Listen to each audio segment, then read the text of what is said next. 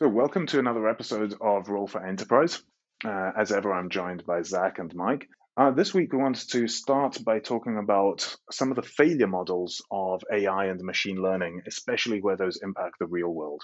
Because it's all very well talking about these things in theory, but when they start affecting real people's lives and leading to people getting arrested uh, and potentially consequences of that type, then you have to start taking your ethics a lot more seriously. And that's exactly what happened in a recent news story where, for the first time, at least as far as I'm aware, we actually got to the point of someone getting arrested on the basis of a facial recognition match. And the problem there is not necessarily just about the technical failure, although that's bad enough, but it's the process that it was embedded in.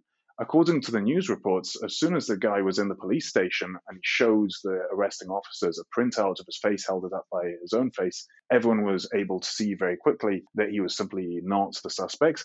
But by this point, he'd already been arrested at gunpoint in front of his family and his children who were now traumatized. And the process simply had not accounted for the possibility of failure in this component. And there are all sorts of subsidiary topics that we can go into. The gentleman in question is African American, and there are all sorts of stories and reports of facial recognition models having poorer recognition uh, accuracy uh, for minority populations simply because they have learned from the data, the training data that they've been given, which does not adequately represent uh, all of these populations. And this is an ongoing problem with AI and machine learning that Zach, you and I always used to talk about also in uh, our previous lives. So maybe you also have some thoughts here. Yeah, I do. Yeah, thanks, Dominic. Yeah, with anything, we need more data to model, and so I think that's going to be part of it. You know, we talk about um, you know uh, China leading the way in this, to be quite honest. But we you need data to model things correctly. You and I know this, Dominic. The more data we have, the more accuracy. I, I don't think the answer is to say, "Hey, look, this doesn't work. Let's just go away. We don't need AI," because then we we you know we're already behind. I believe in the U.S. at least in this race. Uh, so I think the thing is, it, and by the way, there is an ethical uh, piece of this, and we talked about that in a previous podcast, and I, I, believe that we have to address that sooner than later, without a doubt. But the, you know, a lot of this isn't going away, so we have to figure out, okay, how do we, you know, how can we uh, address this? And you know, let's not kid ourselves. I mean, the accuracy with humans is is probably far worse than it is with AI. So what happened to this gentleman is absolutely wrong uh, should not have happened. Uh, but perhaps there's uh, more around, uh, you know, more talk around data modeling, more data. Uh, how can we, you know, go ahead and um, and address this now and get in front of the curve? But um, uh, yeah, I'm curious, Mike, on your thoughts. You, you, know, this is potentially technology moving too fast, right? I mean, it's like, it's like the the typical Silicon Valley, like move fast and break things, and you, you know, this is something that comes to market. And you know, if we think back years ago, no one would trust the technology, right? I, I think there's an old story about an, an, IBM system that predicted an election early on when the first uh, the first supercomputer started coming out, and no one wanted to announce it because it sounded so crazy the results. But IBM, the, the IBM supercomputer, got it right, you know. And no one trusts the technology now. Now we're at the point where people trust technology more than more than people more than right so so everybody trusts kind of the data and everything underlying but if you you have a poor data set and you haven't had people verify that, I think you get into problems, and that's what we're seeing now, right? All these problems are are, are creeping up. So you, you see a couple of things happening, right? The you know Azure and and AWS have basically commoditized all this facial recognition technology, so people are using it, and then we have a proliferation of cameras everywhere uh, which are basically taking pictures. They could be granular, they could not, they could be like really poor quality, and then you you put those two together, and you just have this like perfect storm. And now what you see is everybody's kind kind of pulling back from this technology and saying like, yeah, maybe we shouldn't make you know law enforcement use it. But I think the problem is it's it's out there and people are using it, so it's only going to get going to get worse before it gets better. At least in my opinion. Interesting to hear what you guys think about that. Yeah, I think at one level, it's the classic problem that uh, people outside the IT world sometimes have more trust and more belief in technology than people on the inside who know uh, exactly all the hacks and shortcuts and weird hard coded constants make the whole thing work.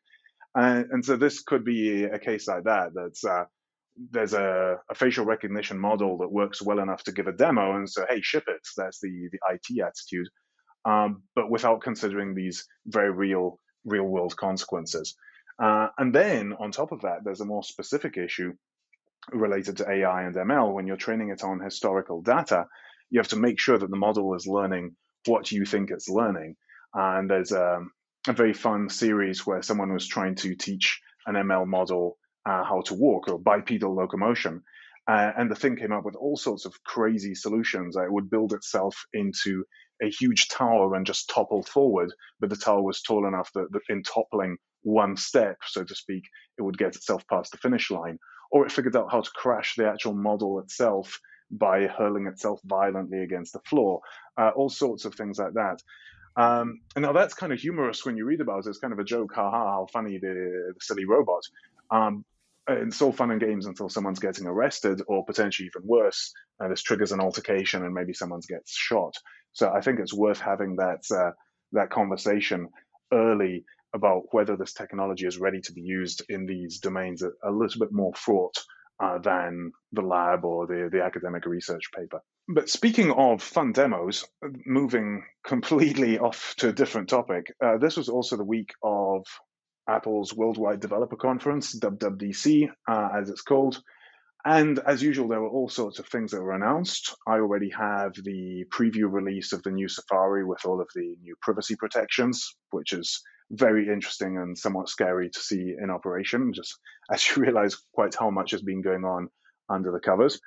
Potentially more long term change is Apple's switch to ARM technology. So, of course, they've been using their own designs based on ARM patents for quite some time in the iPads and the iPhone, and they've got pretty good, and the benchmarks were getting pretty good. Just at the same time, Intel was failing, was uh, failing to deliver new chips and had very poor performance per watt, especially compared to these amazing A series chips that Apple was putting in its in its own devices. This was probably only a question of time before Apple came out with something like that. I think it's interesting that they've pulled the trigger on this, not so much for the the new amazing Apple machines that will get out of it, no doubt, but for the wider ARM ecosystem that will also get out of it. What do you guys think? Yeah, I, I think the announcement was interesting. It's two years in the making, so you know they announced a couple years ago, and uh, I think I think there's much more at play here. I think a couple things. Um, Intel, like some big vendors, w- was slow to move. You know, they went from six month cycles to year year plus cycles. So you know you have if you're apple and you have a lot uh, you, you want to do especially around health technology that's really where they want to focus as well you know those cycles don't work for you and i felt like it was limiting apple. And we talk about arm i think one of the most important things we have to remember with arm is, is the power consumption is, is much lower and this is where intel dropped the ball as well. I mean last year they finally released a low power intel chip. So when you look at iot you know arm is really dominated there because of the power consumption the power savings. And we think about what's holding us back in a lot of this technology whether it's drones whether it's uh, class five autonomous vehicles it's power. It's it's all comes down to power. I'm not saying that this was based on power but what i am saying is you know these chips are more powerful. It gives apple the ability now and the freedom to go ahead and you know work on their timetable right and the features they want to release. I think there's much more to this than we realize. Now we're probably a year away from it you know from a from some apple uh, macbook pros coming out with this with this new chip. But i think um, we'd be fools to think that this is just an innocent hey we're just going to go to arm because it saves us a few dollars. I think it uh, it opens up a lot of potential for apple that uh, we're not really thinking about. And you're right about arm. Arm is uh, you know a lot of the uh, the cloud providers are, are, leveraging ARM in their data centers, and there's a lot of benefits uh, to this ARM architecture. Uh, Mike, your thoughts? You know, when I first heard the announcement, I was like, "Why do I care?" Like, uh, to be honest, I mean, I, I, I, don't really care. I mean, performance is going to be the same. I, I don't need it uh, until I realized the power savings, right? So, so I, I, think for me, it's like, hey, wait a second, the battery on my device is going to last longer. And, and, then if you if you think about that kind of in in every area, I think that's where uh, it is for me the changer. What I don't understand, maybe you guys can help me understand this, is like they're starting to say that hey, now we'll be able to run like you know uh, iPad apps or iPhone apps on on on a Mac, and I'm like, oh, how, how does that work? I'm I'm not really sure, but to be honest, I, I don't know that I really care about what chip they're going to use, right? I mean, it's just it's just a chip to me as long as everything works. But I guess that there's a there's a serious redesign of apps and two year life cycle to to make this happen across all their devices is is what I hear. So where do you guys see? I mean, the the biggest the biggest difference because I don't know that I care again. I think you made two very valid points there. So, one is absolutely the battery consumption is far more important than anything else, especially the first generation of devices. I think they'll be shooting for parity in terms of uh, performance with the, the existing Intel devices, but with much better battery life. So, the, the A series devices, I have an iPad Pro. Uh, that thing will run for 10 hours, and that's 10 real hours of me using it nonstop on a transatlantic flight. Uh, I'll be reading text, and I'll be watching movies, and I'll be drawing stuff with my Apple Pencil. Uh, I'll be running that thing pretty hard and it will run. It'll land and it's still it's still on. You cannot do that with a MacBook. If you're very good and you're very careful with what you run and maximum power savings mode, you get four hours ish, maybe. If you start exercising it, exercising the power of that device, you get a couple of hours, realistically, real world.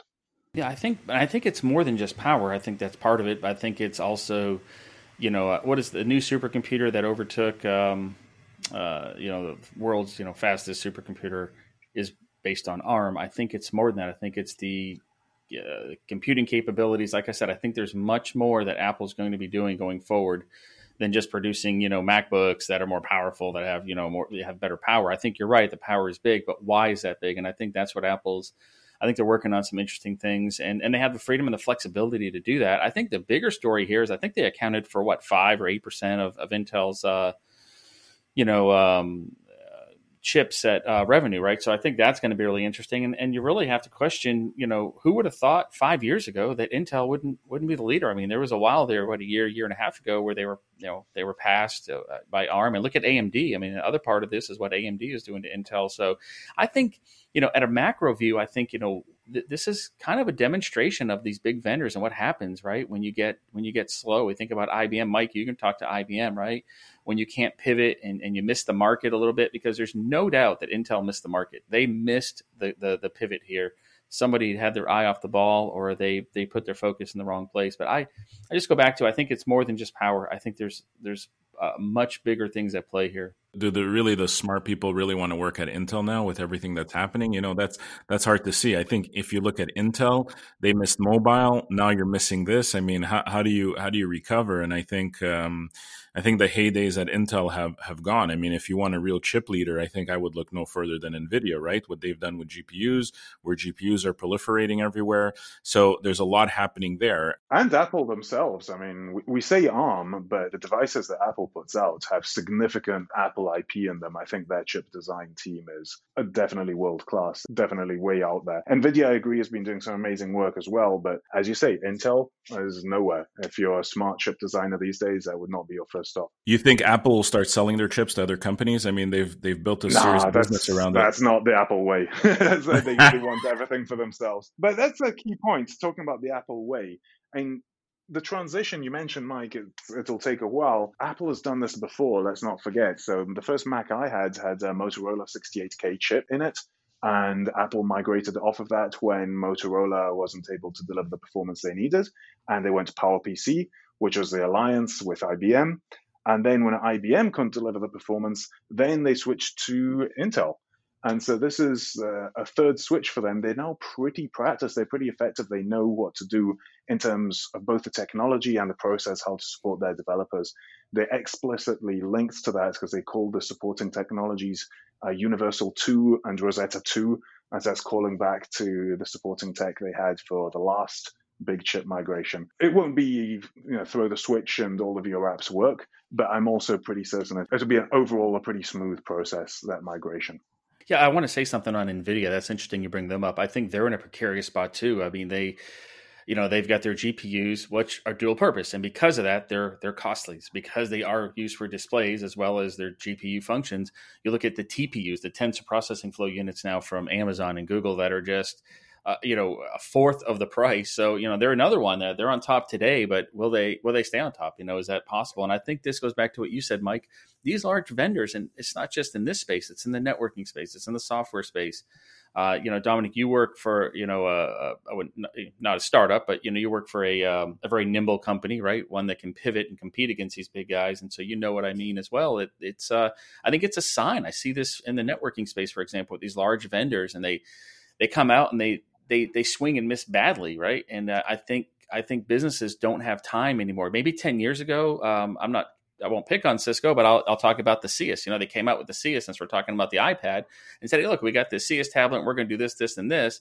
And okay, you swung and you missed, right? And a lot of businesses bought into this.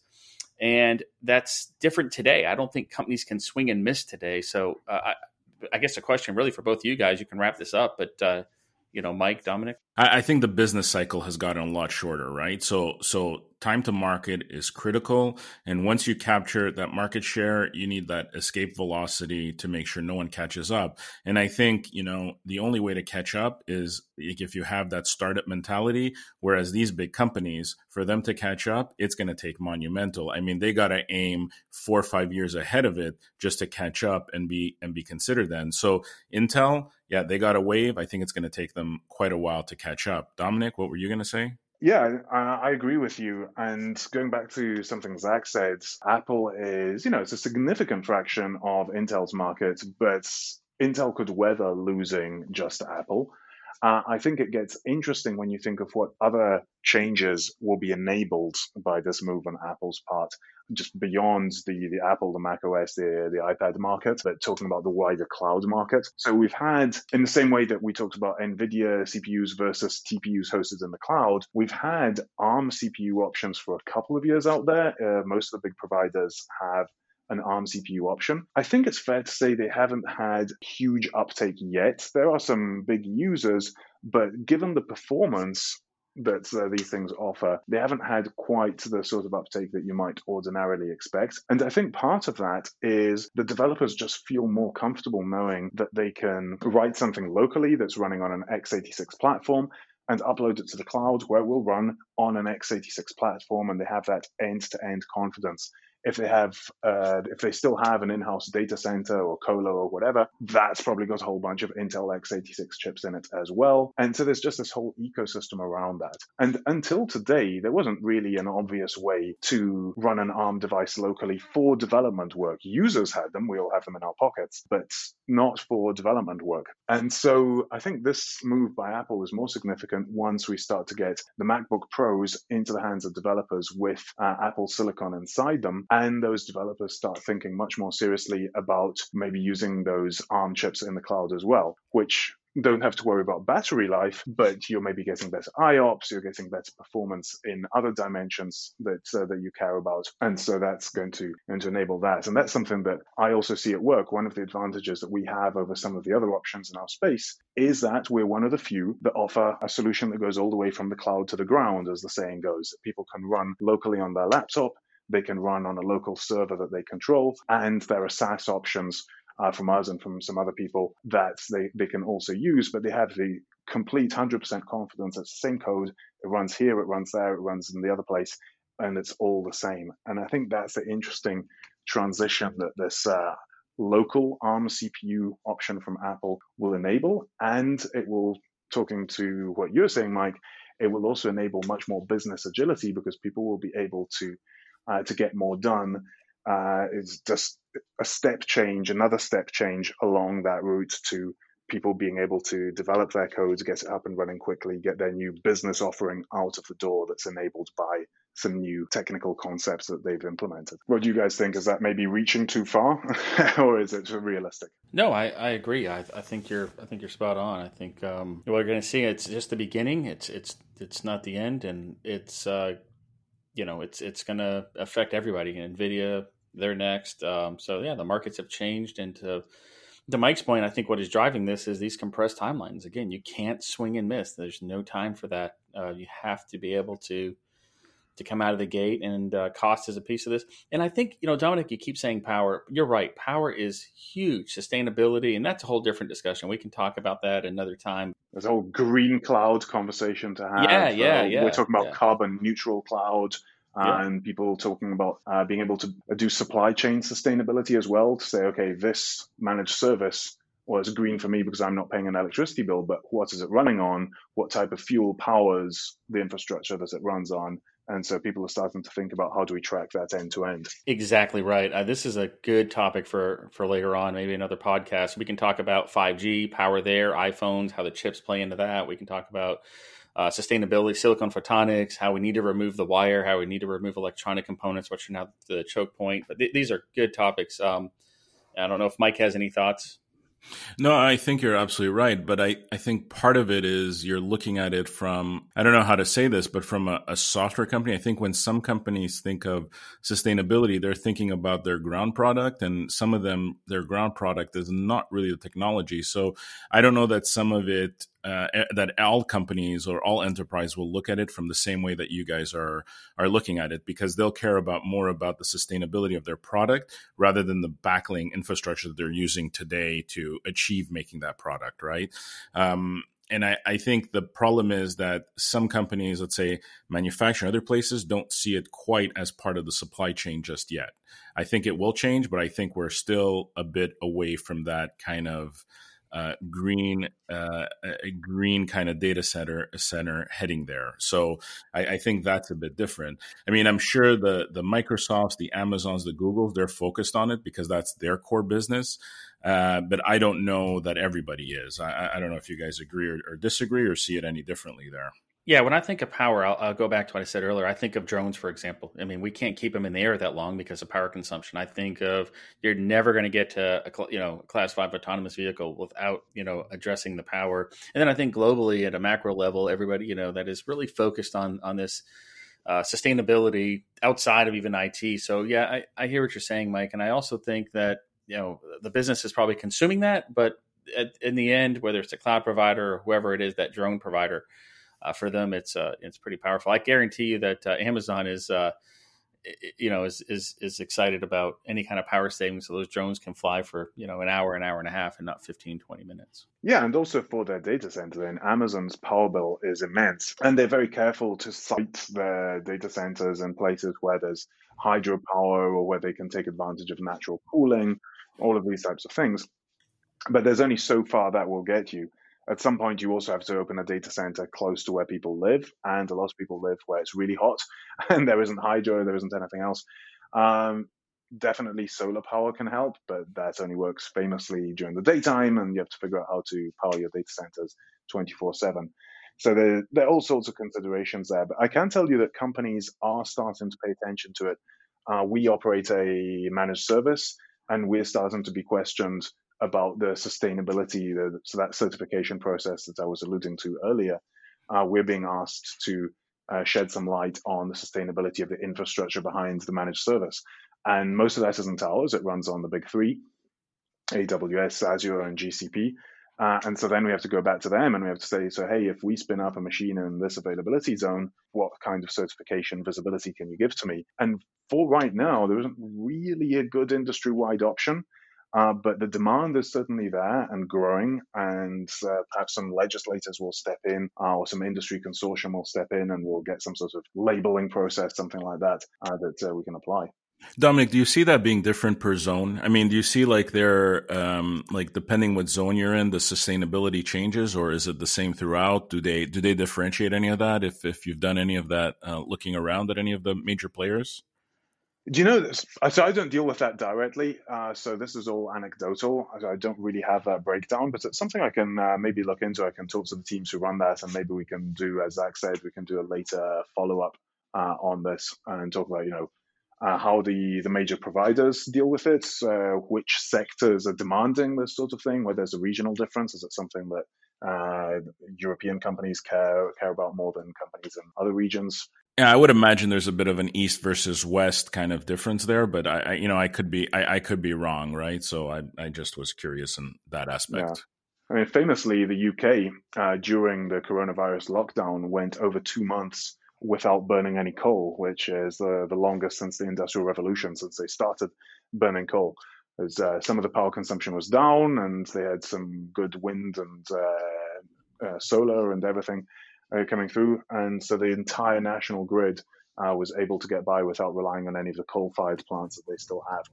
And but that's the sort of concern that is is big in the UK and in uh, certain parts of Western Europe, let's say, uh, and not so much in other regions of the world that are still going ahead and even building new coal-fired power plants. So definitely still big differences. So where do we see those data centers going? I mean, how how do they? I mean like let, let's look at the apple announcement and then play it into into the cloud data centers. I mean where do they go from here? I mean are we going to see a total change in, in what they what they have today versus what they're going to have tomorrow? How they look like uh, how they how they operate? Is it is it going to be a monumental shift? Because it could be kind of a you know there there could be kind of a a ribbon here that maybe people aren't seeing and it's it's going to shift completely. I mean does it does it even matter? Does it not?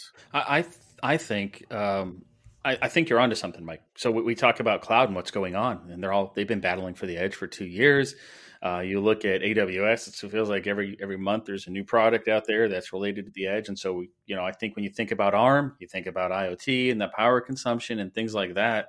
I, I think their business model has changed uh, tremendously, right? So, you know, what does that mean? I think um, for them, it's you know it's substantial. In some of these locations, you, you can't you know you can't put in you know there's not a lot of power, right? So I think we have to think about where is the cloud data center. I mean, of course, they have their traditional mega data centers, no doubt about that.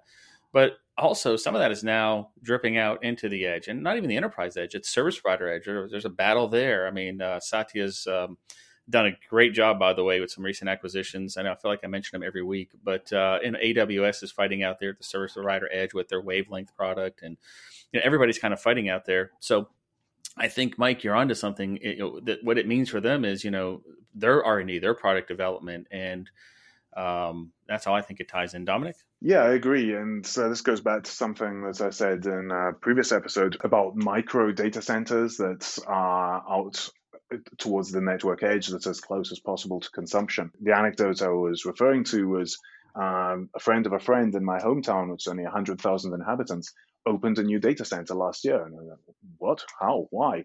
Uh, why would you do such a thing? It seems so against the, the times. Uh, but he's acting as a local point of presence for a Netflix and other content distribution networks like that. And he's doing very well and he has a growing business.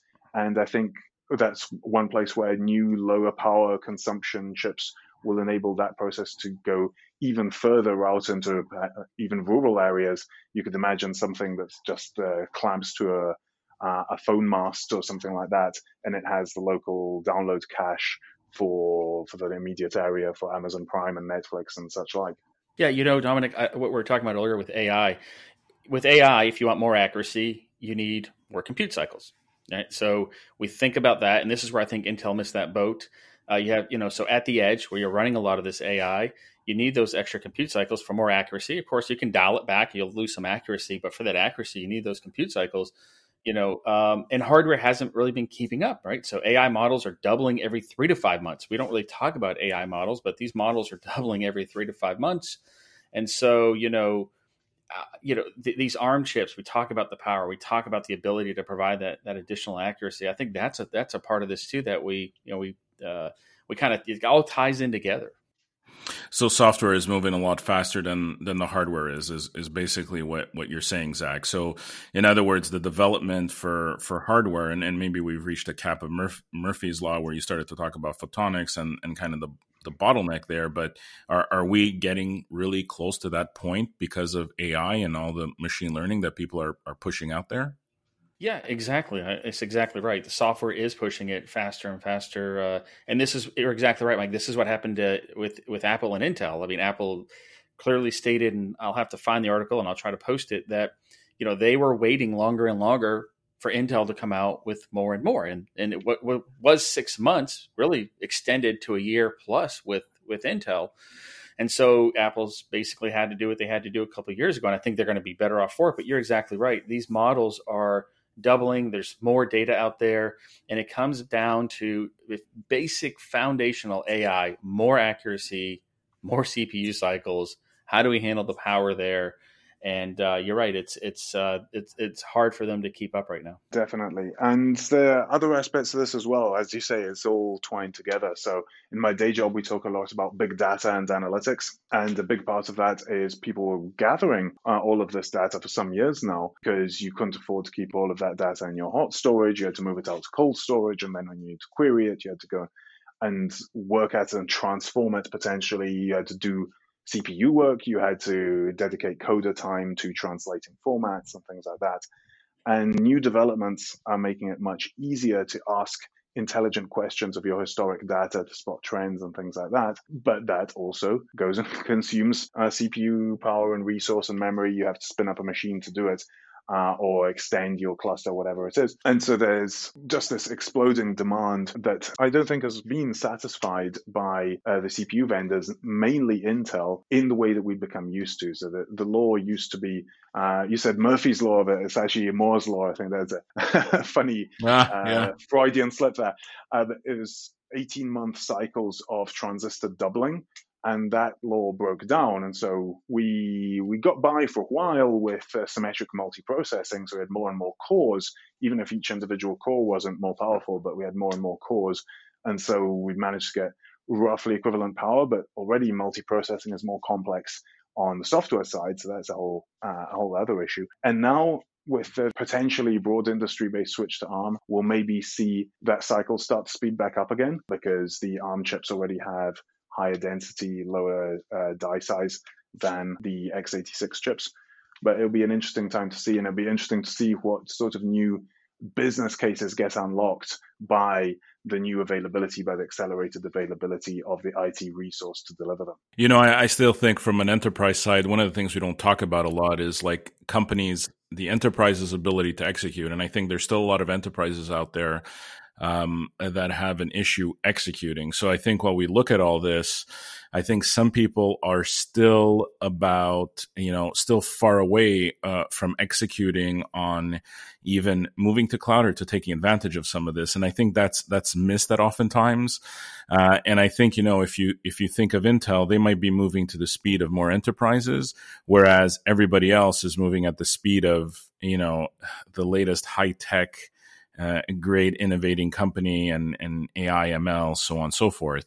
I, I, don't know if if there is a difference there, but I think there there clearly is, and I think there's, you know, just like Intel being left behind, I think there are certain companies being left behind from the enterprise side that just cannot execute execute there, and you know maybe you guys don't see it because uh, you know the part you're at you're dealing with kind of the front runners there or the uh, you know the bleeding edge uh, players.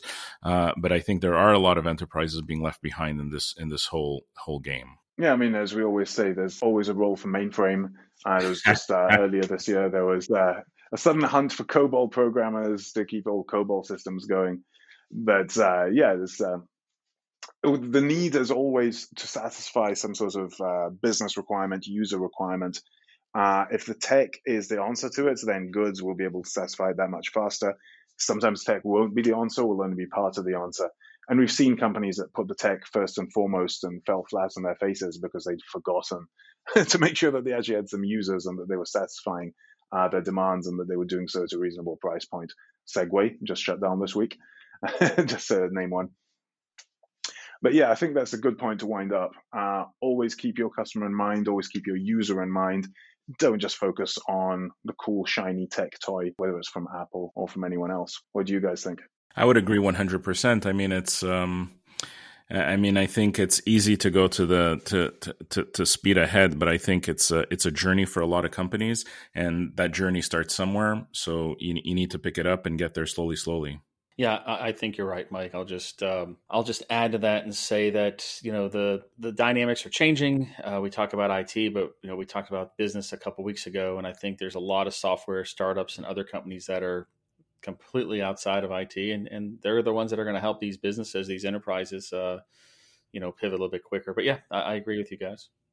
Good topic, really good. I, I look forward to. Uh, some future topics around cloud. I think these are some interesting things going on here with these cloud providers. Definitely, plenty more to talk about there. Great. With that, have a great weekend. Uh, we'll be back next Friday. Uh, with any luck, my audio will be better. I've been on the road this week with my AirPods, and some people have mentioned that uh, the audio quality is not quite up to our usual standards. I'll be back in my home studio next week, so your ears can relax. The vacation hangover uh, ends for a lot of us.